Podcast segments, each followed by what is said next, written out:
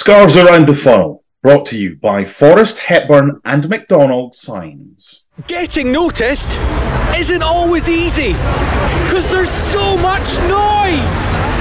But at Forrest Hepburn and McDonald's, we make it easy.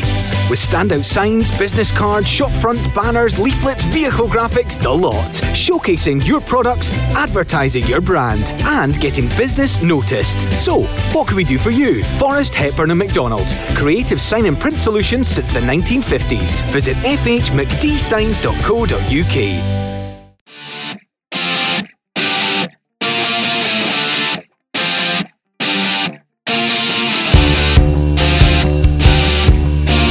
Kingsley rolls to the boys. Back to Kingsley. Carlson twice. No, No, lovely no, effort. no, 2 0! no, Oh, no. Kingsley magic!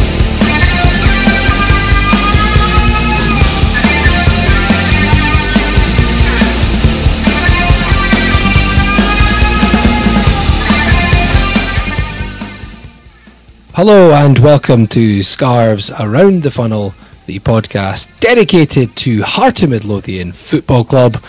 I am Laurie Dunsire, joined again by Mark Donaldson. I never thought I would utter the phrase, Laurie, I'm sitting here in a Rochester hotel overlooking Sticky Lips Barbecue Juke Joint. Uh, yeah, I guess it wouldn't have been high on my list of predictions of, No. of things to come for the podcast. Yeah, I, I just wanted to get your reaction. That's all. Um, th- this is like this is like mini Tynecastle here. There's me.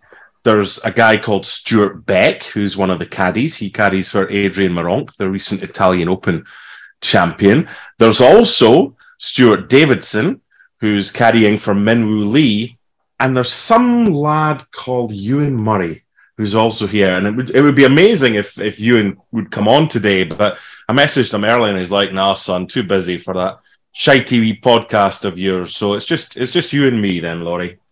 I, I would I would never deride your podcast in that manner. Oh, hello. You also, um, you also forgot you forgot Ian Stoddart, who's the manager of Bob McIntyre, Stoddy, also exact- a big heart supporter. He's also here.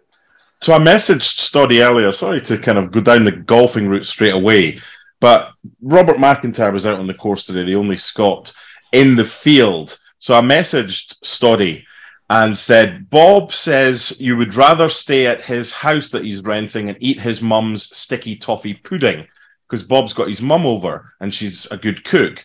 Um, and Stoddy responded, Bob is a wee dick. That, there you go. So, yeah, lots Well, of jambos. That's five jambos here. Yeah, absolutely. I bumped into Stoddy earlier and we were just chatting about hearts. So yeah, that there is there is quite a little enclave here in upstate New York. Yeah, Still time so to fly over, Laurie, if you want, and then we can Uh, discuss the Aberdeen game in person.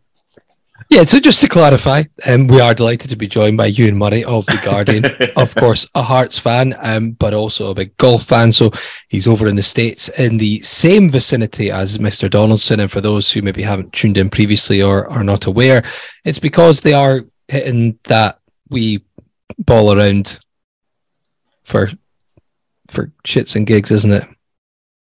For For a lot of end. money. For a lot of hours on end. I mean, so unbelievable. By the way, we have to decide which song from the Jambo tribe shall be belting out your hire car this year after we did it in Tulsa 12 months ago. I think it was Henry Smith 12 months ago. So we need another Jambo tribe number one best selling song when we uh when we when we meet up later this week, Mr. Murray. Absolutely. Good plan.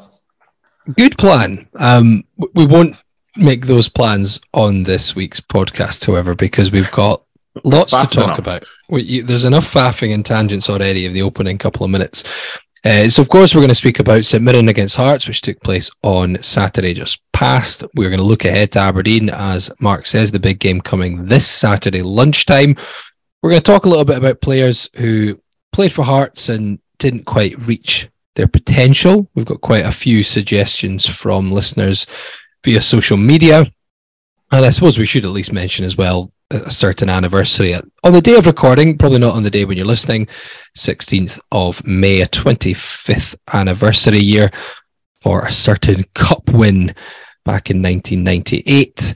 And anything else that might come up um, before we get cracking, I guess one bit of news before we get into the Mirren game Stephen Humphrys departing Hearts before um, before the end of the season, there's been uh, reference to the issues that have been going on with Wigan, wages getting unpaid, and I think maybe some distractions for Stephen Humphrys. We don't we don't know everything that's going on behind the scenes, Mark. So there's no point point in us speculating about that.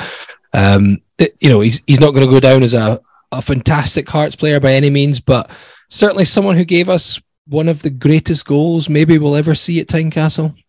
I think so, and I, I don't. I mean, we've seen many wonderful goals at Tynecastle, uh, mainly from Hearts. I remember Albert Riera scored a peach for Bordeaux in a European game, but no, I mean that's that's up there. There was a time we kind of thought, how are we going to make this work? Because he would be a great addition to the squad, but I think he was on like 12, 13 grand a week down at Wigan when he was getting paid. So it was always going to be a difficult one. And yeah, I mean, he'll he'll leave us, and I think he's up for a goal of the season. So it'd be a fitting tribute well, to him if he if he won that.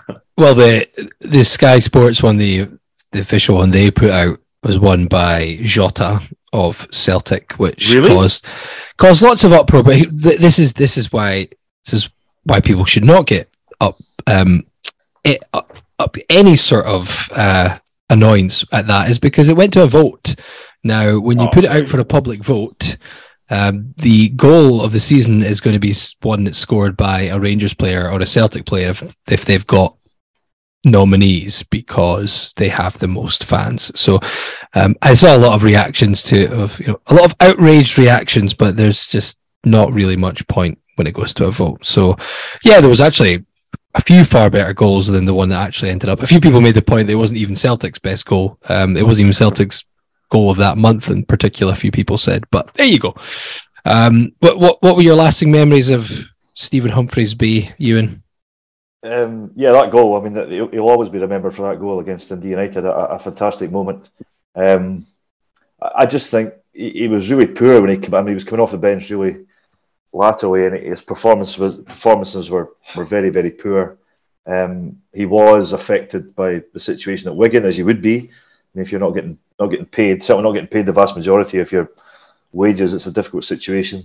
Um, and I think that made life difficult for him, and he, and he wants to go away, clear his head, and I think from his point of view, hopefully get a fresh start in the summer. But you know, I must admit, I, I shrugged my shoulders. I don't think he's any great loss at this point of the the season in terms of what's happening on the pitch, and um, I hope he can get his stuff you know straightened out and, and can start afresh um, from next year. I, I think ultimately we, f- we found out why he never really got above League One as a level. I think at first he thought this guy's got physicality, he's got ability. You know, maybe we've, we've caught a gem here, but I think ultimately we we found out why he had largely played at the level he has he has played at. Certainly, we wish him all the best. But um... the goal, the goal, the goal with Forest, sorry, was another one. That was a for all it, it, the context of the game. Maybe it didn't mean much, but the, the goal he scored against Fiorentina away was um, that was another very good moment. So he, he left us with a couple of them. Yeah, I was I was still queuing to get into the ground at that point, but there we go. saw it in the highlights when I got back to got back to Scotland. Anyway, yes, all the best to, to Stephen Humphrys, and thank you for that absolutely ridiculous goal. You're listening to Scarves Around the Funnel, sponsored by Forrest Hepburn and McDonald's Signs, who have been offering creative sign and print solutions since the 1950s. Now, let's get started with our match review from St Mirren against Hearts that took place on Saturday. In terms of team news, Mark, not really much to discuss in this sense. Uh, Alex Cochrane was, of course, suspended. Uh, unfortunately, Stephen Kingsley was unavailable due to some personal issues, um, which meant Andy Halliday had to come in at left back. The only change, not really much in the way of options for Steven Naismith in terms of that after his first and second choice picks for that position were unavailable. Um, I, I suppose when you saw the setup and what we saw in the first half of the Celtic game and the Ross County game, were you feeling reasonably optimistic before this match, given St Mirren's form? Yeah, and then the game kicked off. I mean, the, the team selection understandable. Uh, we, we spoke about and Atkinson last time. Obviously, Atkinson came on, set up Ginnelly's goal. Halliday in at left back's the obvious one. Um, no Cochrane and no Kingsley.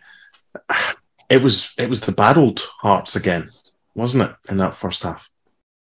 Yeah, and I think you know we felt the sense of optimism in terms of this is a slight change. Obviously, we'd we had such a a low tempo, especially in the latter stages in the Robbie Neilson. There was a lot of possession, but not an awful lot with it, and teams had found out a way to play against us. And it, it's funny we think back to that last visit to Paisley um, was when the kind of Snodgrass element really got found out. Um, in the certainly, especially in that first half, you remember St Mirren played us very well. They had like I think twenty something percent possession that last time in the first half, but they were the better team and they just gave us the ball, let us knock it around, um, pressed in the right areas, and hit us quickly on the break.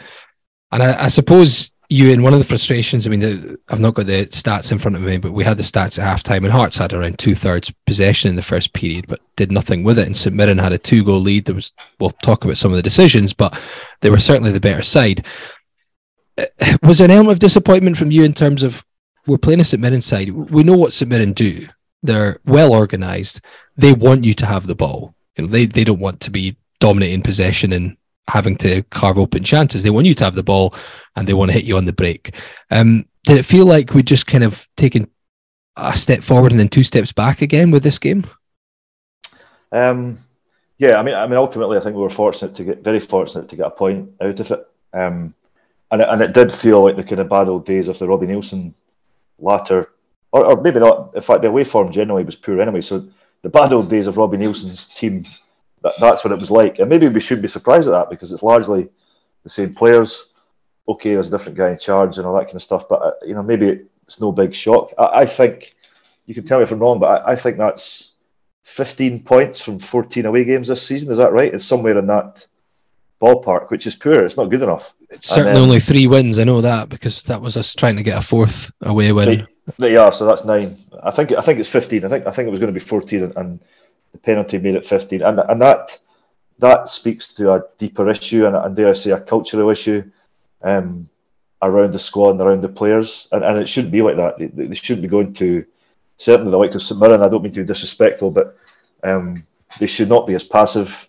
They should not be um, losing the soft goals that, that they lost, and it was all pretty familiar. So, you know, there's a, a bigger picture going on. I think there will be a big shake up in the summer, and that's much needed. So, maybe we shouldn't be too surprised about it, but definitely for um, at least an hour, it was very, very disappointing. Yeah, away points. You're right. Um, Fifteen points in total. Only um, Livingston, St Mirren, Dundee United, and Kilmarnock have less than yeah, fifteen points and, and from their away you, games. That that to me should be put in the context of the league. Is is quite poor, bluntly, in quality, and Hearts are spending significant amounts amounts of money. So you know, I, am the first one to, to say that Rangers and Celtic should wipe the floor with everyone else. That that's I think just an economic fact. But you know, I'm not saying Hearts should wipe the floor and they have no divine divine right to win these games. But away from home, they have to be so so much better, and, and that's a key thing that the new manager has to change for for next season. And put it this way, uh, St Johnstone have won double the amount of away games as we have, and Motherwell have won more than that. They've won seven away games. Hearts only won three. Yeah, so uh, so I just mean I just mean you put it in that I, I, you know you know there's new manager bounce all this kind of stuff. You know, ultimately that's what one point out of nine under under Steven Naismith. Um, there hasn't been apart from you know the first half against Celtic was good, but I still felt without you know a, a sufficient goal threat. Um, Easter Road was obviously very very poor. I would give him a, a pass for that in the sense that he'd only you know been with the team for a few days, but Saturday again to me just kind of epitomised why there's quite a big shake-up, including of attitudes actually needed um, needed in the summer. I mean, I, th- I, think, we're, I think we're soft. I was going to say the, the six-one win against County was all right though. You'll give them that. Sorry, yes. So that's four. Is that what is that then? Four points out of twelve. I was going to say, uh, I know, I, I know there've been a couple of games that weren't great, but we've got to give them that's probably our best I, display of the season. I forgot that. Although Ross County were absolutely appalling, I, I, I realise completely, and I don't mean to be unfair. Hearts yeah. probably sorry. look that Continue, way. Mark. Sorry, sorry, sorry, sorry, four, four out twelve. I, I, I forgot about that. That was poor. Selective statistics. We can, especially in the golf and the football world, we can take statistics and do what we like with them. But when we're accentuating the negative, you still have to mention the the Ross County game, and and that that was fine. But there is a lack of of a spine in this team. Um, I'm trying to think of the managers that have had a proper spine. Craig Levein always had a proper spine to the team, whether it was Pressley all the way through, and then it was a bit bite in midfield with Hartley and De Vries up front. And and can you can you think of, of recent spines that we've had? You probably have to think a fair bit back because right now we're, we're too soft. We're too soft defensively. I mean, Halkett's going to come back. That'll make a bit of a difference. But right now, Sibbick and Rowles, again, they're bullied too easily. Can't defend set plays of the defense. Devlin and Haring, again, Cammy gets around the place, and I'd have him um, in the team um, and, and Haring as well. But you wouldn't say they're nasty players. So are, are we too nice? Is that our problem? Because it wasn't good at the weekend in that first hour. I don't really buy. I don't really buy that, especially. I mean, in terms of talking about the, you know, to break it into individual players. I mean, but we're easily you know, bullied as a team. I mean, Cammy Devlin puts in his stats are incredible for for putting in tackles and successful tackles and, and ball recoveries, etc. Um, I think That's Haring can Haring can put himself about, you know, with those those vicious tackles, straight red card tackles he puts in. Um, I, I, I, think to an extent, it's. I think with the St Mirren game, I mean, I, there's got to be a, a, degree of looking at how we approach the match because the way we approach Ross County and to to a degree the way we approached the start of the Celtic, um, the first um, half of the Celtic game was excellent. I think the problem with St Mirren is a game where you, you kind of have to change your tactics when you play St Mirren. Yeah, and that's no surprise. We know what they do. That that's what they do. That's what I mean. I mean, I I think I don't know if this is one where you know boiling it down to being, you know, too nice. It's almost uh, why we couldn't implement the same type of game because, like I said, St Mirren are, are absolutely delighted if you want to have all the ball because you know they don't want it. They, they want to play quick and direct, um, and they want you to try and you know play it from the back and then win the ball back in an area that they can then quickly get it forward. You know, they don't want the majority of possession. So it, it felt like the but, wrong but, kind of approach. But, but Laurie, that would be that would be fine if if that was in isolation. My, my point would be it, has been the wrong approach at Livingston. It's been the wrong approach at Kilmarnock. Yeah, I, the wrong approach at Aberdeen. You know, it, it, there's too much of a an away in away games, especially. There's far too much of a recurring pattern Absolutely. For it to be for it to be, for it to be coincidence. That, that, oh no, I'm thing about attitudes have to change as much as tactics and all 100%. sorts of other things. They have to. The, the, new manager's first thing, well, not first thing. One of the first things they have to do is, is shake up the team plays away from home because the, the, the points return is nowhere near good enough, and the performance levels, you know, routinely have been nowhere near good enough. I think, including because it's. I mean, people spend a lot of money going to these away games. It's and, and the away support has been terrific in number, and and it's again, you've got no divine right, but I think people expect a lot better than what they've had on the road for now for too long. Actually, I, th- I think it's one of these where um, we do we sometimes approach these games, especially away from home, um, and try and implement a style that you just we just don't have the personnel to do. Um, and it makes it very easy. You know, if Celtic want to implement a certain style, and, and Celtic went to St Mirren and didn't, didn't win as well, so it's maybe not the best example. But if Celtic want to implement a certain style, then they've obviously going to have a lot more room to do so because they have much better players than everyone else. Um, one team slightly closer to them, but on the whole, they have better players and much better players than everyone. Where we don't have that golf in quality that we can say, okay, we're going to slowly build out from the back. Um, and with St Mirren, it's not easy to play a pressing game because, well, they're happy to sit in and sit deep and let you have the ball. So it doesn't really it doesn't really fit in in that manner. So um, I, I, just think it's one of these games where it feels like it's tactical naivety in some ways, and maybe there's a lack of um, there's certainly a lack of aggression from certain players in these types of games, but. Uh, I would have liked to see something different, and in the second yeah. half as well. But, we get, we'll get there. there was no reaction in the second yeah. half. I felt.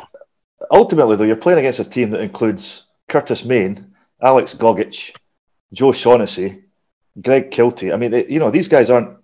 Hearts should have better players, and, and I think do have considerably better players than St Mirren. That, that, that you know, that, so style. What I mean is not to the golfing class where you can just expect, well, no, no, but we'll, we'll have the ball and we'll carve them open because our, our, our quality isn't to that well, extent. It's not Celtic quality. No, but it, it, it, should be, and again, I go back to, especially on the basis of the wages paid it should be a lot better than what we've watched. That, that that's my point. And, and we've watched. Oh, I, I, I, don't dispute that at all. I mean, um, I, I, guess looking at the the first half, which was you know which was extremely poor. Uh, this St Mirren opener comes from a, a, corner kick, and I saw the Evening News put an article out there just earlier today that Hearts have the joint worst um, total in terms of goals conceded from set plays alongside St Johnstone and Kilmarnock, which probably sums up a lot of our hmm. issues. Um, and you know, where does that come down to? Is that is that just a personnel thing? Is that a tactical thing? Because you know we can see two set plays in this game. Now we'll talk. You know, I think the second goal, the free kick, is a nonsense that's given us a free kick, but at that point you've still got to defend it. So I mean, you look at the two goals. One's a, a corner into the back post. They did this at Tynecastle. They did it earlier in this game. Corner the back post, header across the goal, and it's stabbed in. Um, it, it, it's a very, it's almost a quintessential St Mirren goal. They're going to score a, a set piece, which is simple, but it's it's just it's it's simple, but it's executed as they would look to do it and Hearts don't have an answer to it. And then the free kick, the second one, yeah, it's not a free kick. It's a poor decision by the referee. I don't know why he's given a free kick, but um, Ryan Strain's only going to go one position. And I, I said this to Mark. I've, I said this to you after the game, Mark. I, have got to question Zander Clark a bit there because from the position Ryan Strain's taking the free kick, he's not going to be able to whip it across to the far side and beat the goalkeeper. It would have to be an incredible strike. But why is Zander Clark so far across his goal? The only place that Ryan Strain's going to try and go is that near post. And we know he can take a decent free kick. He left it. He, he basically invited him to do it. Yeah. Um, it just felt like two very avoidable goals. If we, you know, if we take away the fact the second one should have even been a free kick. I think we're too predictable. What happened at St Mirren the last time you spoke about Snodgrass? We tried to continue doing that for another couple of months at least, and they, they were easily um, we were easily worked out. But defending set plays, I mean, it's the same old story. We're missing a nasty bastard. We're missing an organizer. We are. I, I, I, don't know. Of course, we're missing Craig Halkett, but I, I don't think Kye Rowles has progressed as well as as we would have thought that he would have done. I mean, I think the kid's a good player, but I'm I don't know if he needs to bulk up or what because he, he gets bullied easily now. He's a he's a good, honest, solid defender. He's got pace, but he's easily bullied. Um, it's it's easy to look back at the game at Tannadice and say it went badly wrong since Craig Gordon hasn't played. Because you've got to remember the early stages. Andrew Clark was was outstanding in some of the first games, but he was he was as busy as Craig was. And this isn't something that's that's new. It wasn't like we were brilliant when, when Craig was there. That that hasn't been the case this season. I we give the opposition too many chances. Or something, didn't it? Exactly, and he, he was overworked. He, Craig was overworked last season as well, but the opposition last season didn't put together the same kind of runs that Aberdeen have this season. And I've said it before. One of our strengths last season was our opposition's weakness. I just hope we don't find ourselves two or fewer points adrift of Aberdeen come the end of the season in third. Because if we do, then this is the game that we'll look back on. Yes, we got a point, and yes, it's probably going to be enough to finish at least fifth. It's going to be enough to get European football. But come on, for a game we had to win and we knew we had to win, that's not good enough. What did you think of the the change at halftime? So we went in 2 0 down at the break, and uh, you know I've got to mention David Dickinson, the referee, uh, starting to look Stick like he was fucking selling antiques. Ah, he lost the game a bit. I mean, the, the, the decision for the free kick seemed bizarre. We said at the time it just seemed like Hill won the header and cleared it. I mean, the, the St Mirren fans who in that West Stand are mental um, were baying for a red card uh, to to Robert Borthwick and and my um, bemusement. but half time, you know, we've got a two goal deficit to try and claw back. Um, we, we bring on Nathaniel Atkinson for Andy Halliday, and then we move uh, Rowles to left back. I mean, what, what, did you guys make of that? That was it was the, Rowles had been booked, I think, already by that point. I, I, think that was my worry that he was on a booking and he was. Yeah, he got an early there. one. Yeah. Um, I thought Atkinson made a big difference, a positive difference, and I actually thought Grant did as well when he came on. I thought the two of them helped. I mean, Atkinson, Atkinson is a bit unlucky because he he was the one ray of light I thought at Easter Road when he came on. He played well, and then he played against Ross County. He had to come off injured. He got banged against advertising hoarding, I think, and then he. Then I think I get this, I'm pretty sure I'm right. He was ill, so he couldn't play in the couldn't start the Celtic game when Hill played exceptionally well. So he wasn't going to come back in the team. So he's a little bit lucky, a little bit unlucky to have been out of the team in the first place and not, you know, not be starting. So I think he would have done. Um, but I thought when he came on, he did very well. And I thought Grant, who I, I think is a good player, and I think had a bit of a raw deal. I thought I thought he did well too. Um, and listen, they, they, did well to hold themselves back in the game. You would say that. And, and the other point, when we're talking about all these mistakes and errors, uh, there's a confidence issue. Obviously, their, their confidence must be quite low because they've had a tough few months, and that can make ordinarily good players go into their shell a wee bit, and, and I think that's happened. Um, but they but they responded well, and and St Mirren, you have to say, St Mirren, weirdly, um, they, they they were confident, confident, you know, confident and comfortable and trying to just hang on to that lead and thought that would be enough. That that that was bad from their point of view. I think their manager admitted it after the game, so their failings also contributed. Um, but you have to give Hearts credit for getting back into the game because for all the criticism they get, they, they didn't just chuck it and, and, lie down and let it fizzle out at 2 0. Uh, yeah. However, Mark, what did you make of the second half reaction? Because Hearts Hearts get a go back, and I think uh, Ewan's right to credit uh, Nathaniel Atkinson. He, he mm-hmm. certainly looked right lively when he came on. He did very well to set up the goal for Ginnelly. That's 17 minutes to go. Now, until 17 minutes to go, his Hearts looked like they were offering much of a reaction to the no. to the to the first half. No, we spoke earlier a few weeks ago, and it was a continual theme about Barry McKay and playing him in certain games and not playing him in others. I mean, it's not just Barry McKay. I thought Oda was poor, and and we can't we can't keep calling him a project if he's in the first team. Um, and he, he keeps his place. There's talent there, of course there is, but they have to work on him on his on his final touch, on his final through ball, because it's it's not there right now. It is, it, it, it is good coaching, doesn't it? It, he does. Is, it, is, it is coached. 100% he does, because there's a talent there. There's definitely yeah. something there. Um, you can call him a project. That's what they've, they've been saying. I mean, look, when, when I look at the, at the player, we just we just haven't had it this season.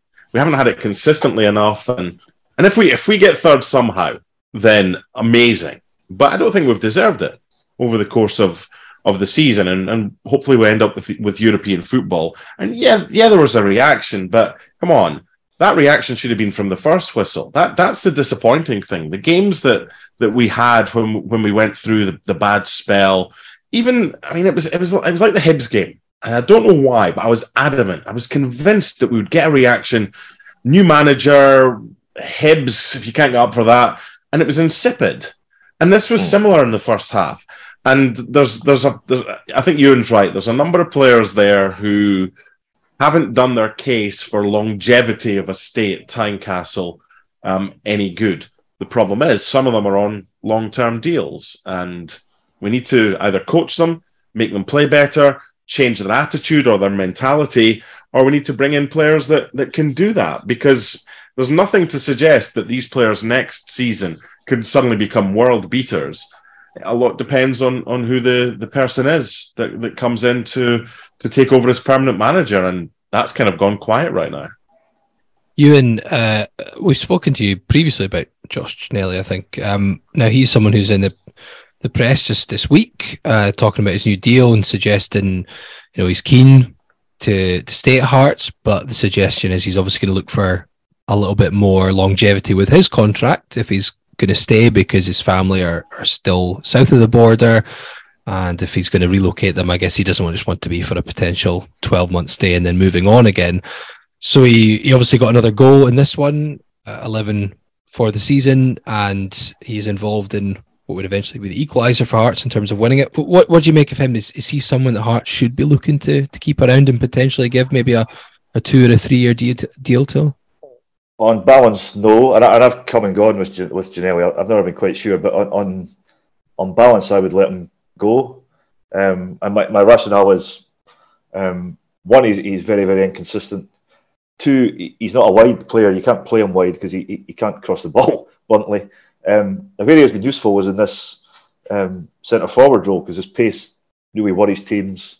But I would hope, come the summer, we can find a centre forward who can make those, you know, a, a, dare I say, a proper centre forward who can run in behind like that. Ellis Simms is the kind of player you want. I, I hope they can find someone else to play that position um, properly anyway. And if they do that, then Ginnelly gets knocked down the pecking order and becomes a second or third choice striker. And, and I think on balance, giving him, I would imagine he wants a, a, decent amount of money to stay. If you're saying he wants two, three years or longer, I I think on balance, no, I, I wouldn't be pushing the boat out to, to keep him. I, I know there's a there's a train of train of thought that we should, but I I, I just think no, I, I, wouldn't be particularly bothered if he if he leaves. We need Paysoon, don't we? Yeah, he has that. But I mean, I I just think you you know a centre forward, he, he has ended up playing and, he, and he's and he has been useful in that role because teams are terrified of how quick he is. But I think if you can find an orthodox striker who can run in behind very well um, and has a better goal threat, an all-round striker's game than Ginnelly, that that's what you want in there, not not Josh Ginnelly. So my, my point is he, he should then become a backup player, and it's probably not worth whatever the considerable outlay would be to keep him. And then actually, I would be fascinated at the level at which he would he would go yeah. to. Um, I'd be really. he's not. He's not a Jordan Roberts, is he? He's far better than than that because I think did he not go to Motherwell? Um, yeah, is he not playing for? Uh, I saw him recently playing for someone. Anyway, yeah, but he. The, the, other thing is, I'm always slightly suspicious of players who have their best run of form when they're coming out of contract, yeah. and that's and that's happened with him. I mean, if you if you if you analyse his entire contribution to Hearts, has it been that impressive? I I don't think so. So on balance and, and I, as I say, I've flip flopped on him, but on balance, I, I think I would let him go. I think if you can get somebody similar in for what you're paying him, then fine, let him go. I, I think he's handy to have around. Uh, and we spoke a couple of weeks ago about we don't know what his demands are. And, and no. what what what is he capable of? What what team, what level could I mean his his agent and, and him, like we all have for ourselves, we think we can do X. Whether we can is a is another story. But I, I just want to kind of play devil's advocate with everything that's been said and about the spine of the team and being soft and and kind of not having um, that that kind of nastiness.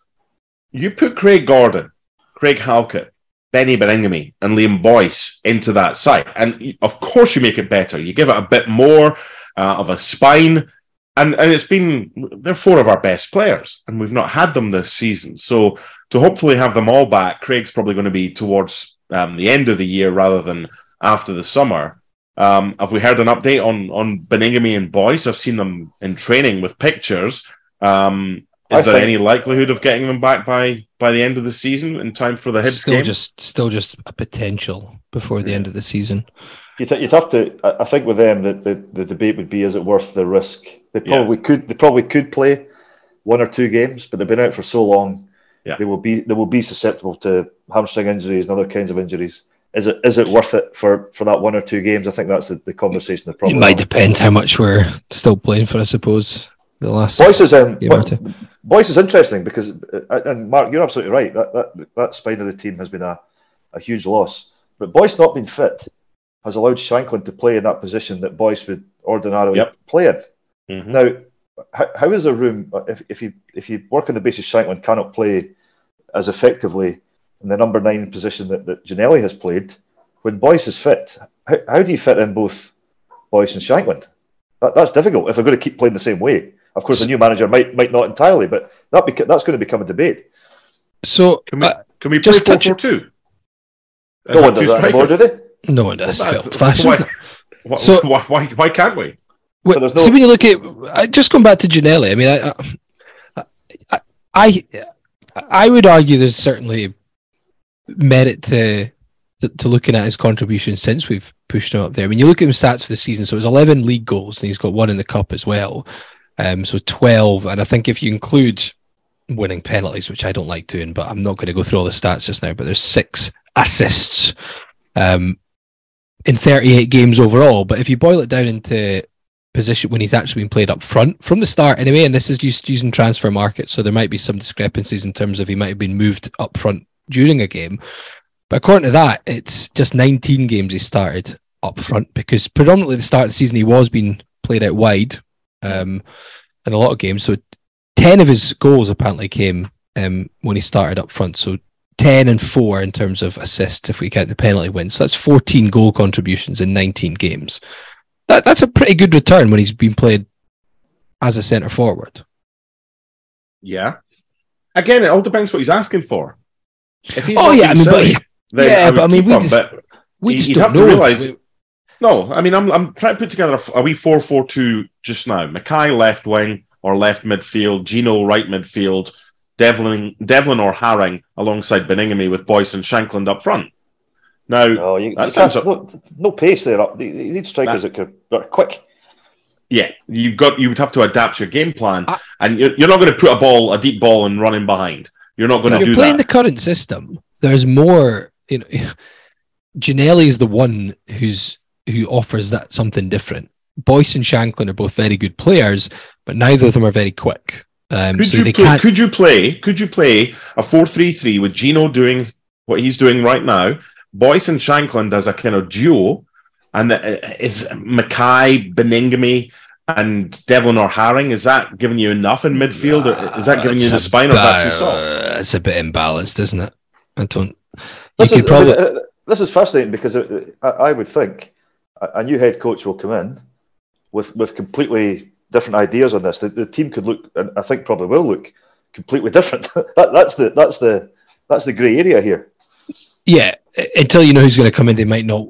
Exactly. But then, yeah, I'm just I'm just trying to discuss the individual merits of of Josh Ginnelly, and I've been pretty. I would have said early on the start of the season, uh, jury would have been out to me whether I'd want to keep him long term. Um, after last season, you know, kind of impact player does well some games, totally anonymous other games. And don't get me wrong, he's, he's it's not like he's every week he's turning up and, and tearing things up. I actually thought he was pretty poor against St Mirren for the most part, but he got himself on the score sheet and he won a penalty. He's he's just his his contributions have certainly started to sway me a little bit in terms of even when he's not having the greatest game, he certainly seems to be getting involved enough to actually eh, you know have an impact on games. Um, and lots of players are like that. You know, if if Josh Ginnelly was doing that, we've said about Barry McKay, uh, although Barry McKay is maybe a bit, bit more extreme this season. But if Josh Ginnelly was doing doing it every week, constantly was hitting the back of the net or setting up goals, then he'd be nowhere near Hearts with the pace he also has. Um, I, I just think it's hard for us to find players who who have that kind of pace, but are also starting to kind of back that up with goals or goal contributions. Especially since you know the second half of the season, we've had a lot of poor runs of form as well. It's not like we've been battering teams constantly left, right, and centre. Um, uh, it's it's one that'll be interesting. I think we don't want to get too caught up in it just now because we've not talked about um, the probably the biggest moment of the game because after Hearts get back into the game, courtesy of that Josh Ginnelly goal, uh, I, you know, I was feeling like suddenly we got something to build on, and then within four minutes, Hearts a little bit sloppy. I let St pick up and go in the break, and Peter Haring does what most footballers do at this level. He he nullifies the threat on the break. You can see St Mirren are starting to counter, but they're still in their own half. So he takes one for the team, I think is what we call it. Slides in. He's not trying to play the ball. He's just trying to trip up Mark O'Hara, and um, and we're just ready for the yellow card to be issued. Yeah. And David Dickinson pulls out a different color of card, and uh, I I think was not the only person who was absolutely astonished at St Mirren Park about this one. I, I think what's happened here, and I might be totally wrong, but this would make sense. I think Willie Collum's intervention the previous week and the furore after that, and the kind of everyone saying it was or it wasn't, um, denying a clear goal scoring opportunity. I think there's been chitter chatter among the refereeing fraternity and at the top, and basically saying, look, we don't really want this unless it's a totally clear and obvious error. So back the referee's decision. So with that in mind, I, I think if that happens without the Cochrane incident and the Willie Collum, I think the video assistant referee says to David Dickinson, go and have another look at that, pal, because it ain't a red card. Come over, just have a look. You'll see it's not a red card, and we'll overturn it and we'll we'll drop it down from a red to a yellow. But because of what happened the previous week, I think they closed ranks. And I might be completely wrong, but it makes sense to me why the video assistant referee has gone with the, the call on the field because that in essence is two people getting it wrong that's what i think has, has happened i don't know when um, the appeal gets held, heard Tomorrow, it's Wednesday at the time of recording. okay so by the time this goes out i would be amazed if it's not been overturned. And where does that leave them? Yeah well, I mean, to- it's, it's, a nonsense. It, it really is. But but the video do, do you see what i'm saying about the video assistant referee? If it if Cochrane and Collum, It's also an inexperienced. It's it's also a referee who would, um, who probably would maybe feel uh, doesn't have senior. And we, we spoke about this last week. So to, yeah, you're right, but it shouldn't have anything to do with that. no, it shouldn't. But we spoke about this last week, and Des Des Roache came on, obviously the former Grade One referee, um, said, uh, well, we asked him the question, was that if this was if the Cochrane incident happened and it was a different referee, if it was any of the other referees, it wasn't Willie Collum, does he think there would have been intervention? He said no. So uh, this was Alan Newlands um, on VAR, who doesn't tend to get match referee gigs. I'd, I would be lying if I said I knew much about him, but I, he, he tends to either be fourth official or in VAR duties. Is he the type who would maybe look to to overrule the match referee? Well, what, what's the point here? Basically, so if we're putting a less experienced official in charge of VAR, then we're never going to get anyone having the, the balls to kind of stand up to the man in the middle. Oh, it's a woman in the middle. nonsense. But I, I can only like we could have done with Willie Collum on VAR on Saturday because he would have definitely wanted to stick his nose in and say no, go and have a look What? at it. Laurie, uh, was Alan Ewan's name on the team sheet as the VAR official? No, he was fourth official. No, who was, Alan who was Newlands. right? My, my point is the, the Scot- the SFA website shows that Greg Aitken was Yeah, the Greg VAR. Aitken was. He was. Well, Yeah. well, well. According Oh, to was the it Greg SFA Aitken? Sorry. Okay. But according to the SFA website, he was also the VAR for the Old Firm game at half past twelve. No, I had it down as Alan Newlands. Alan Well, Newlands Scott- was fourth official, Graham Grainger Scott- was fourth official, wasn't it? according Well- to Soccerway and various others. I don't know. According, according, because I obviously looked to see who had done, who had, who who was involved in this, and and still on the Scottish FA website, the fourth official, uh, sorry, the VAR for St Mirren against Hearts is Greg Aitken, fourth official Alan Newlands, blah blah blah, and Rangers against Celtic, VAR also Greg Aitken. Now, Yeah, it says that, doesn't it? Greg Aitken takes charge of VAR duties, assisted by David McGahey. well, he he is he is listed in it still on the Scottish FA, FA website as also doing VAR at St Mirren Hearts. Now that So that I- is that is possible given the timings, but it, that doesn't seem right to me. Why no, he it wouldn't, games? he, he wouldn't have. He wouldn't have been two games. So I took it from their website the night before for my notes, um, and it was it was definitely down as um, Well, Alan Newlands there. And I'm looking at the Evening News preview says Alan Newlands as well. Graham Well, Grainger was fourth official. The Scottish FA website doesn't say that. It says David Dickinson, assistant referees Gordon Crawford and Gary Hilland. Fourth, offi- I'm looking at it now. Fourth official Alan Newlands, VAR Greg Aitken.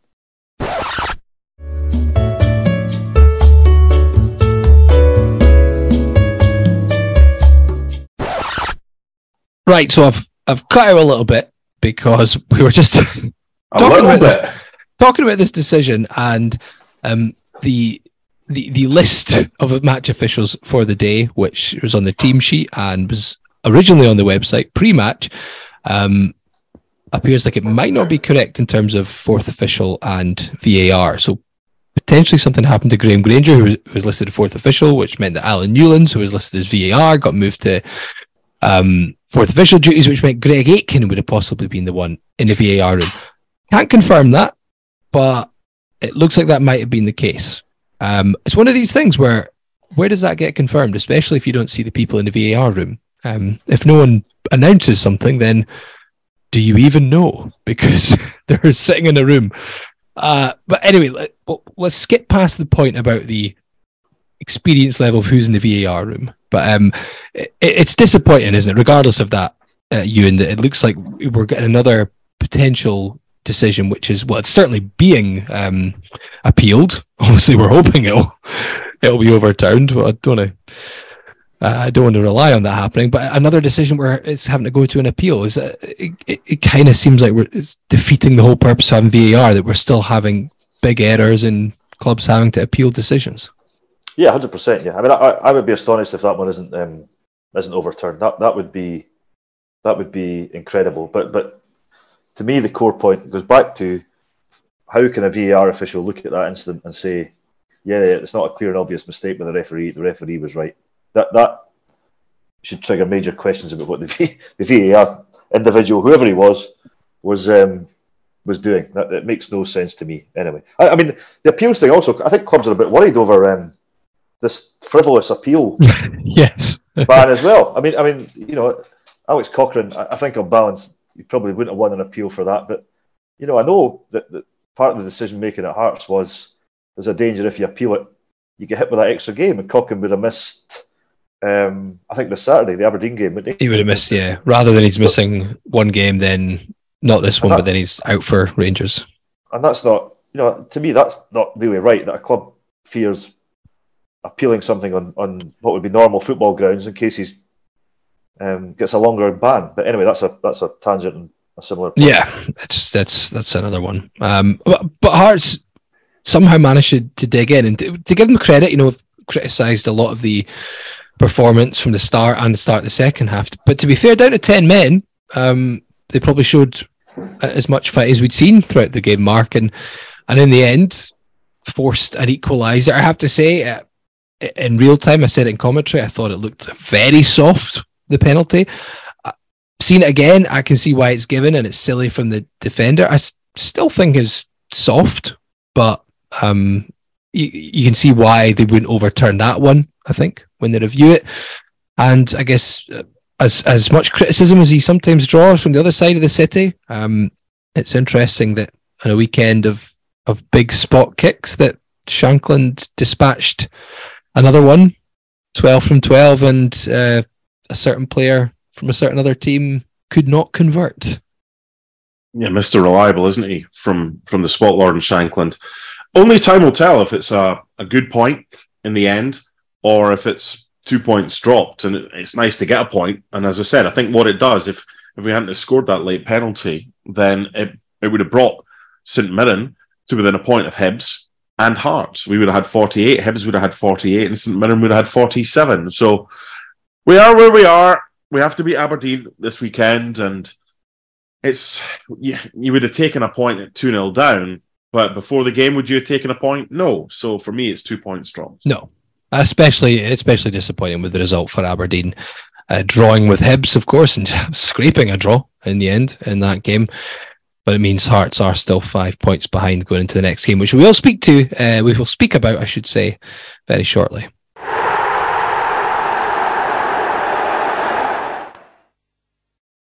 Forrest Hepburn and McDonald have been making creative sign and print solutions since the 1950s. For more, visit fhmcdsigns.co.uk.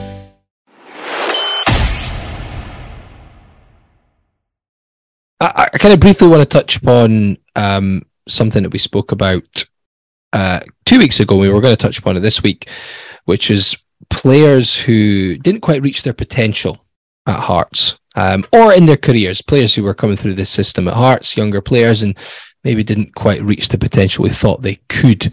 Now, I've had a few get in touch with some of these. I'm not going to be able to get through a lot of them, um, but I'll try and touch on some of them before we move on. Um, we had an email from Mantas uh, Cabiosius. Sorry, I think that's the right one. Um, uh, so Mantas uh, listens to the podcast and he highlighted Novikovas um, as a player who he says was pacey, tricky, and highly rated from where I'm from. So it's Lithuanian, obviously. Uh, he's went on to have a decent career playing in Bundesliga 2, winning the league in Poland and playing in the Turkish top flight two seasons ago. He's now 32 and playing in the Israeli top flight, but having followed his career, it saddens me. I always felt he could have done a bit more if it wasn't for his arrogance and some injuries. Um, what do you? What were your feelings on uh, Arvydas Novikovas? It was a, a player with plenty of pace and did have a decent delivery, but um, maybe just not the right time for him when he came through at Hearts. It was obviously Maybe. coming to the end of the the Romanov era, and um, it was one of those that just didn't quite get an opportunity and maybe a better team. Yeah, probably the third choice of the three wingers that we had. I know we had guys like Kusanavicius or whatever, but they were just patsies. Um, Novikovas was fine. If we were to do a one-two between Cesnauskis and Mikoliunas, because they were both above Novikovas, who would you put as one and who would you put as two there? In terms of contribution at Hearts, definitely Miko. Ability-wise, Probably Cesnauskis, technical ability, but I think uh, I think Miko contributed more as a Hearts Mhm. player, not just in time, not just in terms of the fact he obviously had more years at Hearts and more games, but um, I thought he just gave us a little bit more um, over the period he was with us than Cesnauskis, who had flashes and was a great player. I thought he was technically very good, but I, I like the both. Uh, yeah, I, it's funny we're talking about players that maybe didn't quite reach their potential. There's a face group, a Facebook group called Hearts FC 80s, and I saw a post today from Col Spencer, and this was the Hearts team, simply entitled "The Stuff of Nightmares." Joel Pereira in goal, Oshaniwa, Popescu, Hughes, and Struna, Amankwa, Langer, Martin, and Castanier, Dauda, and Juanma. Did any of them reach the potential at Hearts? I think the answer is no. Dauda was all right. He not scored quite a lot of goals in a short space of time. still, he's still the last player to score the winner at Pittodrie for Hearts, is he not? Well, and also, I liked Juanma. Juanma was a good player. He, he's gone on. Lived offside, though, didn't he? He's been in Japan. offside. he's been in Japan. He's been in Japan for years, hasn't he? Hasn't he? I, I think. Uh, I think your correspondence about Hearts and Novikovich. He, he, had a career that quite a lot of players would gladly take. And, and he, I'm just checking. He won 87 caps as well. I know it's. Yeah, I, I mean, I, I, guess Lithuania, not Brazil, but I, th- I think. Uh, I think I guess it's career. Yeah, I, mean, when we put this out, we've kind of uh, put these sort of context behind it. It doesn't necessarily. It could be someone who was a promising yeah, yeah. youngster and fell out of the game completely. It could have been someone who actually had a good career, well, but they thought actually they could have been I, really. Have we not mentioned? Have we not mentioned Jamie Walker and David Templeton as as well? Certainly Templeton, because what Walker achieved quite a lot at Hearts. I think the whole thing that led to this was could he achieved even more, given how highly rated he was when he was a youngster, and did he make the most of the talent that that he had? That's kind of what led to the start of this. Yeah, yeah. I, I, I, I noticed I'm down myself, but it's difficult because you have to you have to say the hype around these kids in the first place might be wrong and might be unfair. So did they did they not live up to a potential level that probably was unfair in the first place? Then yeah, that that might be part of it. The, the ones I wrote down were that, that sprung to mind. The ones there was noise around that never or didn't do much, if anything, were John Paul Burns, uh, Mark Bradley, Stuart Callaghan, who were all the same kind of era, Gary Glen, and Stephen Simmons. And then the one mm-hmm the one who Hearts brought in, and there was a lot of hype around them, and it was ended up amounted to nothing, was Jeremy Goss. But that's a yes. different that, that's a different thing. But the, the, the ones, the five boys I mentioned initially were were ones that would, I think, reality didn't match noise, and also there's an explanation for this because of bad injury. But Gary Locke would be in that category when he broke into yeah. the team. Great excitement around him. English teams wanted to buy him. He could have had a, a far far better career than he ended up having, if not for knee injury. So that, there's an explanation for Gary's in, inclusion in that, but he, um, I think, he, I think he has to be. There was also a thing 30 years ago. Hearts beat Dundee United in the Youth Cup final, um, and out of this team, I think three of them made it into the first team, which isn't bad from a youth side. But here's the team: Scott Strang in goal, Bobby Clyde, Kenny Milne, Robbie Neilson, Darren Goldie, Stephen O'Donnell, uh, McElroy, Severin, Chris O'Neill, uh, Ali Graham, I think it was, Findlay. Uh, subs were Begley, Stephen Simmons was on the bench, and, and Chambers. So there's so many that come through. Sometimes you just need a bit of luck. Sometimes you you, you get to places that you deserve. Other times you're on the outside looking in. But as far as hype is concerned, there's we've had a lot of, of kind of talented youngsters, but not all of them have, have made the grade. Yeah, we got a few messages. Some from um, uh, Alexander Scott emailed, and he he mentioned Gary Glen as someone who looked like a natural finisher, but um, obviously didn't happen. He, but he also mentioned the likes of Matty Rapnick, uh, who starred on Soccer AM mm. Skills School. Uh, uh, looked to have all the tricks and flicks, and apparently was a real talent, but never even played a game for Hearts. Uh, but then he also mentioned Andy Driver and said um, there was obviously the Burnley bid that came in, and he thought he was good enough to go there and be a top player. But I mean, the likes of Andy Driver, someone who went on, played in a cup final against Hibs for Hearts, uh, you know, many would regard that as Hearts' greatest ever triumph. Um, certainly the biggest win in a, a cup final against the rivals, winning by five goals to one. Played a lot of times for Hearts, but someone who didn't quite reach the potential given he was at one point linked to Chelsea, but I think he said himself that was probably his dad that put that one in the in the press. Um, what else remember, we had? Remember, um, remember Gary Wales told us about um, was it not breaking his leg when there was a bid or Rangers were were interested in him. I always thought Gary Wales and Andy Kirk were just absolutely outstanding finishers, but there were other players at the at the uh, in the team at the time meant they didn't get the chances. And and who knows if they'd got the chances, were they good enough um, to play week in week out? They were certainly good enough to come into the team and hold their own. But are they players that maybe could have done more if they'd had better opportunities I, at Hearts? I, I, think Gary Wales absolutely. I, uh, I like both of them. I think Gary Wales was so one that yep. had a whole lot of promise and I think could have uh, got even better. And he's someone else who had a solid career with Hearts and with Kilmarnock. Very well thought of around Kilmarnock, I think, as well. But yeah, that injury obviously set him back quite a bit. Um, I'm just having a look at others that we've had. Tommy Harrison, suggested by Ian McLeod, has been on, a, and Scott That's McIntosh. a really good. That's a really good shout. Do you remember the hype surrounding Tommy Harrison? Yeah, yeah, Ewan? yeah, yeah, yeah, yeah, yeah. That's a that's a very that's a very good shout. I do. That's Man a United, super shout. Man United did he, did he go to Man United? Did Man United want him? But there was something involving Man there United. There was talk about Man United wanting him. I don't know if he ever went there, but he was um, he was someone that the hype was was unbelievable when when he was coming through because he came through from Salvesen, I think, to Hearts, and it just nine appearances, less than ten appearances, and it was a journeyman career. I mean, he he he went to places that I've got out of town shopping centres. Basically, that's that's the, the places that he he played in. Um, Cumbernauld, Dunfermline, Carlisle, Berwick, East Fife, Montrose. He was better than that, but never lived up to it. I think, I think Tommy Harrison, this might be wrong. Someone will tell you if it is.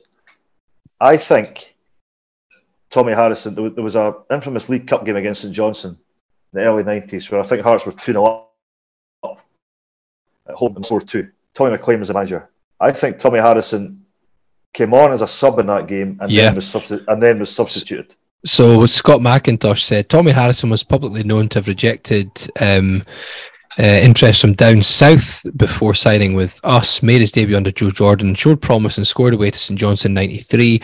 Days were numbered after Tommy Thrush McLean subbed him as a substitute. There you go. Um, so that was from that Scott was, that McIntosh. Was a, that was a that was a horrible night and horrible game. But I think I think that's for two up early on, and he that, that, that was just a thing he never did. He, he subbed the sub, and that yeah. was that that if that didn't literally spell the end for Tommy Harrison, did it metaphorically did. It's, it's like getting subbed in early on in a game as well, isn't it? First half or something. Um, Adam King mentioned by Gorgie Talk and Grant Haddon. Uh, New Year's New Jersey Jambo says Alan Johnston looked like he was going to be a superstar, didn't reach the heights I thought. Another one who did Again, he, well, he but he had a good career. Yeah. So I think David Gray, the guy that lifted the cup for Hibs, he was at Hearts, was he not? Did he not go to Man United? Yeah, grand? moved to Man United about sixteen, didn't he? So, you, I mean, you, at that age, you're not sure if he's going to be something that, that might that might work, and you get that bid from from Man United, and I suppose you, what was it, fifty grand? You have to take it. Uh, Jordan Buchanan says Joe Hamill in the first Football Manager 0405 was outstanding. The real thing did not live up to the potential that the game boasted of him. Yeah, I, I remember that when I had that Football Manager, and Joe Hamill and Graham Weir both ended up um, being Scotland regulars and playing for Chelsea in one of my saves, I think. So they go. So there you go. They, they had the they had the potential in Football Manager that just didn't quite um, transfer to real life uh, Jambo P says Gary Glen, Kostadinov, Kopiel, Jančík. Uh, I all thought would go on to be top players, especially Glen and Jančík. Uh, Kenny said there's been a few Nikolai Todorov, Harry Cochrane, Anthony McDonald, and Callum Morrison all spring to mind. Anthony um, McDonald's an interesting one because he made the decision. I think his agent said, "Oh, I can, I can get you to Germany," and he ended up at a fourth-tier German side that played at the old Olympic oh, Stadium. No, you're, think, you're thinking of Andy Irving. He's doing okay now. He's he's playing in the top league in Austria. I want to say. I think that, you're right. That, yeah, that's. I think that's worked out well for him. He's he's doing he's doing decently. Yeah, Anthony McDonald is at Brechin now. Up. There um, you go. Callum Morrison is one of those recently. I know he he had a bit of potential, but he was one. I, th- I think you said similar about Ginnelly. Um, you know, remember him being frustrating. He had a lot of pace. He could take a player on. He could beat a man, but always found his delivery was always lacking, just the final ball. And I think he's done pretty well with Falkirk by all accounts. But um, one of those Yeah. that maybe just wasn't I mean- quite going to be up to standard for Hearts. As I say, you, ha- you have to balance it against what kind of hype there was with these kids coming through. I mean, Anthony McDonald played and played very well in that 4 0 win over Brendan Rodgers. Yeah. Yeah, came off Celtic. the bench. I- I- and I think there's legitimate excitement now about a lot of the young kids in the system. James Wilson and Gus Stevenson, particularly getting them to sign new contracts, was a real. It was a boost for the club that, that these boys who had a lot of interest um, south of the border said, "No, we think we're going to get a chance at Hearts." That also, you know, brings pressure on the new head coach to give them that chance. But I thought that was really positive. They're both terrific prospects. Macaulay Tate, who was on the bench as well, has been on the bench now a few times. Midfielder, very very good young player. Yeah. Um, but you but you learn you, you kind of learn not to build these guys up too much because it can it can go haywire. But uh, you know I know there is excitement within the club about a lot of the young boys in the system now, and and a key task of the new manager I think would to be give these give these kids a you know a chance because I do think it was a Robbie Neilson failing that there wasn't enough of the young boys given first team exposure, and, and I think Robbie would argue. And maybe he's right that, that talent level wasn't there. They weren't good enough. He couldn't do it. And, and Robbie knows better than me. He sees them. He sees them train. But you know, I hope Hearts can change that now. I I hope we can see more of the young boys in the academy playing in the first team. Otherwise, you'd have to question. You know, what what is the point? You're listening to Scarves Around the Funnel, sponsored by Forrest Hepburn and McDonald Signs, who have been offering creative sign and print solutions since the 1950s. Now, I was going to have a little chat about 98, but we've um, spent a little longer than expected uh, chatting about refereeing decisions, which is probably understandable given the lay of the land. That's what when you get me on. You, ca- you can't get me on. It, Oh, the podcast yeah. just rambles on. Ah, it's okay. I've got Mark to do that, so yeah, maybe two of you on is a bad idea. But uh, so I'll tell you what, I, I don't want to just skim over that for sixty seconds because it's like the twenty fifth anniversary of of that triumph in ninety eight. So let's touch upon it again maybe next week if we have time, Mark. Um, Yeah, And- but can I just can I just say one thing about that? And it's something I don't think I've ever known before that only came to light an hour ago when Mark McKenzie, who was the stadium announcer at the time, posted it was 25 years ago that he got the players onto the pitch on the, the Sunday when he was hungover. And Stuart Fraser, the club secretary, responded, Mark, I remember the celebration on the Sunday. You were keeping the fans entertained, while I was informed by the match commander that they had received information there was an unexploded bomb at Tynecastle. I was given the task of searching the offices just in case. Happy days! Exclamation mark. I had no idea. Is this common knowledge? No, never heard that at all. uh, I, I I hadn't. I mean, I'm. I was just trying to explain that we were going to do this next week. No, I know, but it was Um, just uh, impertinent. I'd never an unex- Can you imagine that? An unexploded bomb underneath a full stadium celebrating a cup triumph. Well, it sounds like someone phoned. It sounds like someone phoned up a hoax. They did to try. And, Yes, a bit- hip, Spoil- some Hibs fan or something. Yeah. That was uh, Yeah. it. Because I because I'm not on next week. The Sunday was a brilliant day. It was It the best day that Sunday because there was no stress. But the Saturday, and, and you can never explain this to people who are not emotionally invested in, in a football team. What I remember is the period from, from Ally McCoist scoring for, for Rangers to the final whistle was torture. It was absolutely horrible. Thinking thinking for sure Rangers were going to score again. And, and you can never I say you can never properly articulate what that feeling is like to anyone that doesn't doesn't get it. And I, I, that always stayed with me. It was it was horrendous. And then the, the, the relief and the, the emotion when that final whistle blew. But that but that for a, a spell was horrible. But the Sunday the Sunday was just the greatest day because it was there was no stress, no hassle. They'd done it, and, and you could celebrate. Sorry, Laurie, I've completely disobeyed your orders, but I want to say that. Yeah, We that's fine. have- So, uh, if if you would like to share any of your own stories or memories from that weekend back in 1998, then do get in touch. You can tweet at around the funnel or you can email podcast at scarvesaroundthefunnel.co.uk. We'll try and touch upon it in a bit more detail next week. We've had a lot of tweets about it already. I think, given it's the 25th anniversary, it's worth revisiting a little bit.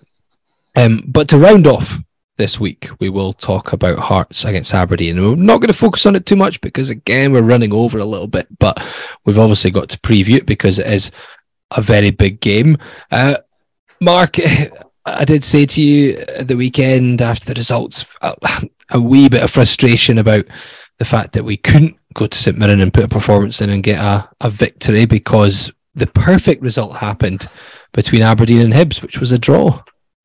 Yeah, but no excuses. No, a, point isn't enough. This has to be three points. This has to be the same first half hour that we had against Ross County. Not necessarily scoring three goals, but the same intensity. It also has to be the same 43 minutes that we had against Celtic. I think we saw that against Rangers that Celtic are pretty much down tools, knowing that they're they're going to win the title.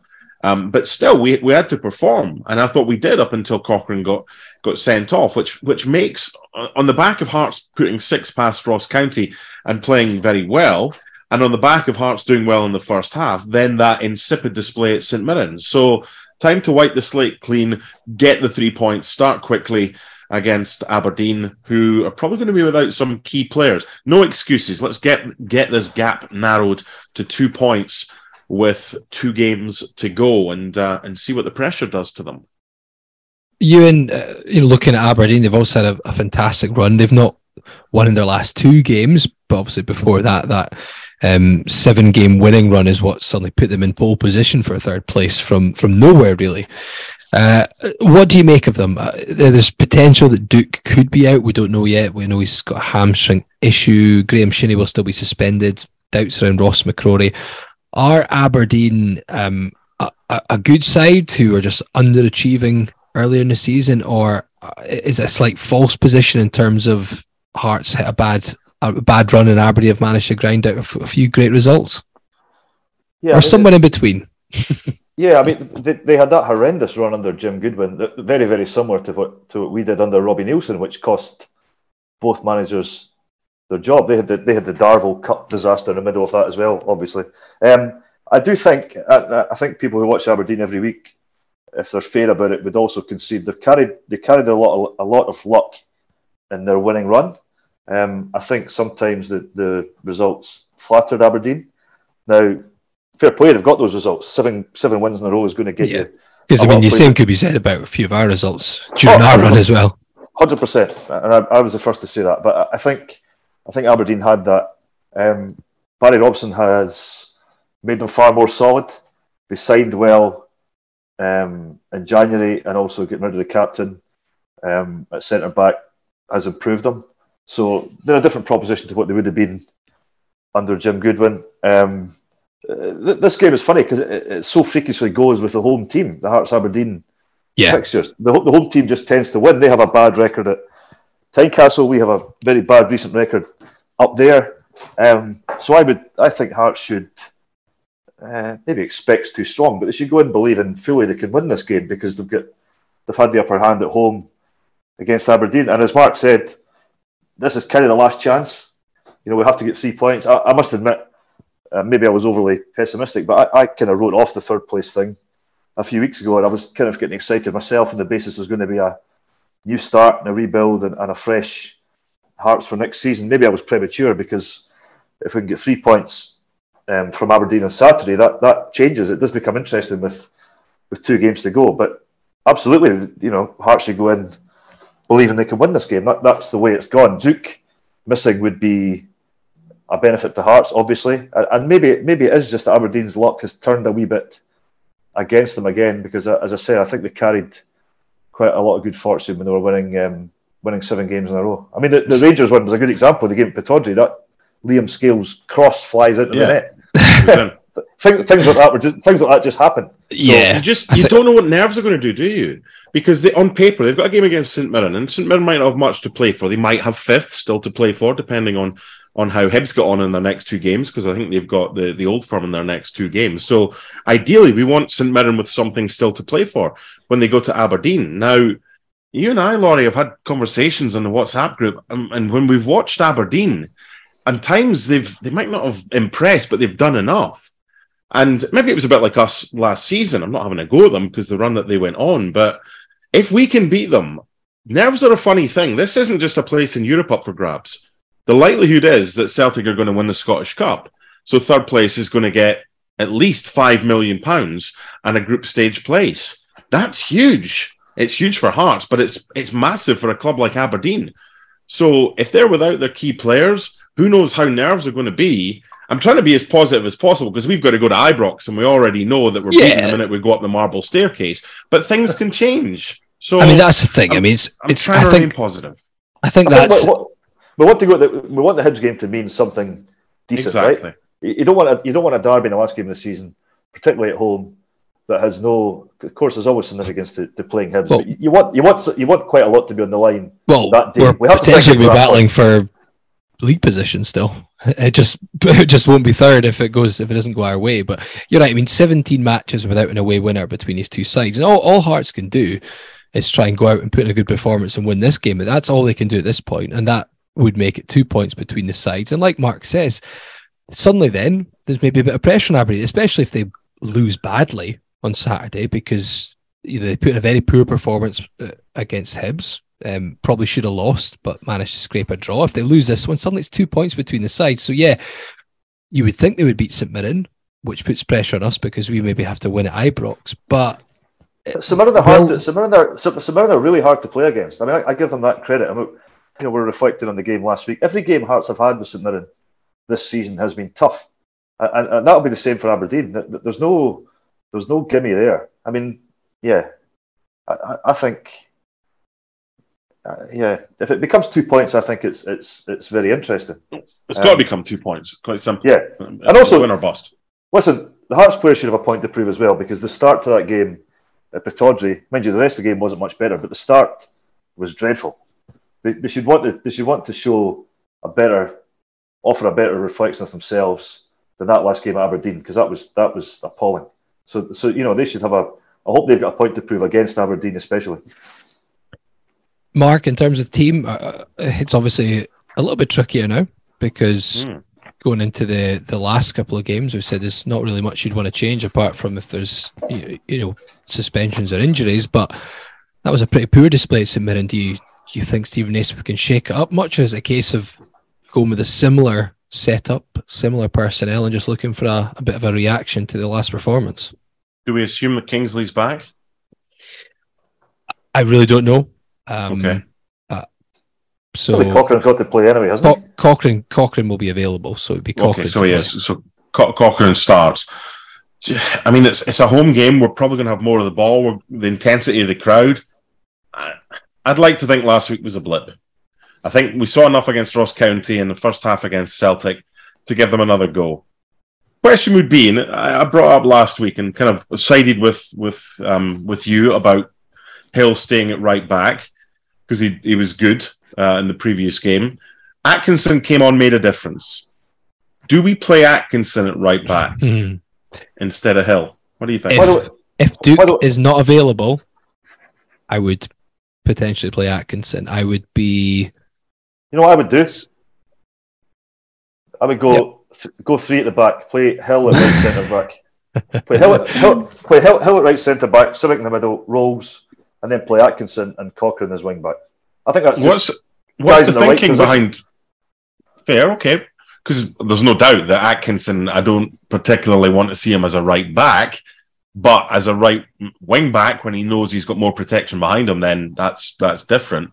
Um, if they go, which they normally do, the one up top, and then they have attacks from out wide, do we need the three? Does that take away an extra man in midfield? given Um, given how we've think? performed with the three in recent months. I'd be very surprised um, if we switch to that. But uh, you know, uh, my feeling would be generally if if if Duk is out, I would be more comfortable playing Atkinson. And hopefully we get forward, but he's so dangerous, guy. and He plays off that left hand side so much. Um, I, I would be inclined, and I know sometimes they don't don't don't tweak things and think about the opposition too much, but he's probably the most dangerous player outside of Celtic and Rangers that you're going to face. Um, I, I would maybe be inclined to go with Hill if if Duk does make it. and we're assuming that Haring wins his appeal. Yeah. Yes, I, I'm assuming he'll win it. Um, if, well, uh, yeah, I, I don't know. I, I think I think I, I, I'm I remain a bit uncomfortable with Sibbick and Rowles as a centre backs and a back four. So I think if you if you put Hill in there, it adds something to your central It defence. solidifies it a bit. Yeah. Yeah, because we spoke about it. That's been a that has been a problem, and I know three at the back didn't work for long enough. But I actually think the players that we have, that that's there's more than playing their natural positions that way. And, I- and I would also, again, I'm a bit biased. I, I would like to see Grant play because I think I think he offers a lot, and I think he's I think he's been a little bit hard done by so far this Grant, season. I would like I Grant would like for him, Oda. Well, maybe? if, if Well- you put Atkinson, you, then you've got to have two two miss out. So who would those two be? Uh, yeah, it's one of the midfielders. I, I, I'm not sure I would play. I'm not sure I would play Haring in this game. I thought, Okay. Really? I think, De- uh, yeah, I think I thought think he looked De- really good in the Ross County game in the first half against Celtic when we were the way we set up. Maybe, maybe. I think, I think Devlin. If you if you play three at the back, I think Devlin can cope with the scrappier midfield role, and then you can play bring in another footballer, for want of a better phrase, to to get you up the pitch and, and create I stuff. And I, I would like to see Grant involved, but I, I, I don't know. I get the point for playing Haring, but I'm I, I'm a bit bemused. I mean, I, I know he had concussion. I know he was out for a while, but I'm I'm kind of bemused at how Haring has been gone from being so far out of the picture to suddenly he's an automatic first pick again. I don't know. I don't quite know how that's happened, but anyway, that's a that's another story. I just I feel there's a lot of shuffling there to um to the team for for this game. For me, anyway, I I know that St Mirren was poor, but I'm not so I'm not I'm not sure it was a formation um a formation issue is the main thing anyway. I, I'd be inclined to stick to very similar formation and try and emulate what we did against Ross County and what we were doing against Celtic. Um, I- I guess the question over right back for me would just that would partly depend on opposition. Um, yeah. but but whether Steven Naismith, Naismith will see it that way, I don't know. Um, great. Uh, uh, so looking at the teams, uh, what are we going to go with? We'll go with the prediction. Mark, what do you think? Give us a score line and a scorer. One 0 One Ginnelly. Nervy, nervy. One 0 Ginnelly, and he seals himself a new contract. Um, Much to Ewan Murray's chagrin. what do you think then, Ewan? Uh, no, I think I think Hearts will win this game two nothing. I think I think this could be a rousing home performance. Again, it, it's hard to get away from that that freakish stat about how the home team just keeps winning this game. So Yeah, I would not be. since yeah, what, what since was the the old main even? stand. Is that right? That, so that was the, the last game when Jimmy Walker was sent off. May 2017, Aberdeen won 2 1 final game played in front of the old main stand. That's Yeah. the last time there was an Six years ago. Wow. that's the last time there was an away winner when these two sides played. I remember. I remember that game. That was that was grim. Um, no, I, I, I, I think I think there's reasons to be upbeat. They've got to go for it. They've got to be full throttle from the start, and I expect they will be. And, and I think they'll they'll score a couple of goals. I'm maybe being a bit optimistic, saying they won't concede any, but um, no, I, I, I'm going to go for two 0 I think I think we're going to have an interesting last couple of games. Mhm. Okay, Mr. Dunsar, what you got for us? Yeah, I'm I'm I'm gonna I'm gonna be optimistic, and this is partly based on Duk not playing, so I reserve the right to um to call that out if um he does play in that scupper as this. But I'm gonna go two 0 Hearts. Um, I'm not Did gonna. Duk, did, did Duk play during that five 0 demolition? And um, He did. He got subbed. right, so we, do we need to be. This is going to be famous last words, of course. Don't do don't do that. Don't do No, that. but I, I just mean there's no there's no need to wildly panic about individual players. I mean, he, he played in that game as well. He's not Peter Weir. He's not Willem van der Ark. Right, I'm gonna go. more more more Mickey Weir than Peter Weir. Is that what you're saying? oh, well, aye. I'm going to go 2 0, and I am going to throw in a bit of a curveball scorer. I'm going to go with no, because it's Tommy so Harrison. close. I was I was going to say I was going to say Peter Haring, but I'm going to jinx him. He's not going to win his appeal if he does that. I'm going to go with Alex Cochrane to get a goal. Oh, He's- remember when he used to bomb up the wing, get in the missed- box, take shots? Missed a bloody open goal against Aberdeen, the Pittodrie, so he's due one. I, I think he's been an underappreciated player. I, I, I think He's been I terrific like this season. Cochrane. Yep, Yeah, and I, and I, and I thought I thought it couldn't have get Pittodrie. Remember, he get taken off. Yeah. I think at half time. I, I thought a couple of times he was a little bit made. They even make it to half time. Was it before? Was it? I remember he Aye. off, and, and a couple of times I thought he was kind of. It looked as if he was he got the blame and got the brunt of stuff, and there was more experienced players than him. That was a working. head scratcher how he never got back into the team, and uh, Kingsley was I think- preferred when they were both available. I think Cochrane. I think Cochrane's a really good player, including on the basis. I think he's an I like asset him, to the. yeah. He's, a, he's an asset to the club. I think he should be sold for a decent amount of money. So I, I'm a big fan of Alex Cochrane. I think he's maybe been underappreciated, certainly over the last six months or so. back in the team. He's going to get in the score sheet. So whatever happens, we'll be back next week to discuss it. Thanks to Ewan for joining Mark and myself this week. Uh, hopefully, one of our predictions is right. We've all gone with the right result at least. Um, Did we get a scorer from Ewan? Oh no! Uh, Two 0 win. Shankland will score, and That's enough. and and. No, see, I, I would have. I would have. Cochrane would have been probably up my sleeve as well. you just Yeah, need one. Just do one. right. We, we just do one. You'll have to give them all. Right, So Shank- that's fine. Shankland will, Shank- Shankland will score. Do you fancy happy hour at Sticky Lips Barbecue next door, Ewan? I might get back to that near the weekend. Right. I'll I'll leave you to that. You can. That's Thank that's an after hours recording. Right. Um, thanks all. We'll be back next week.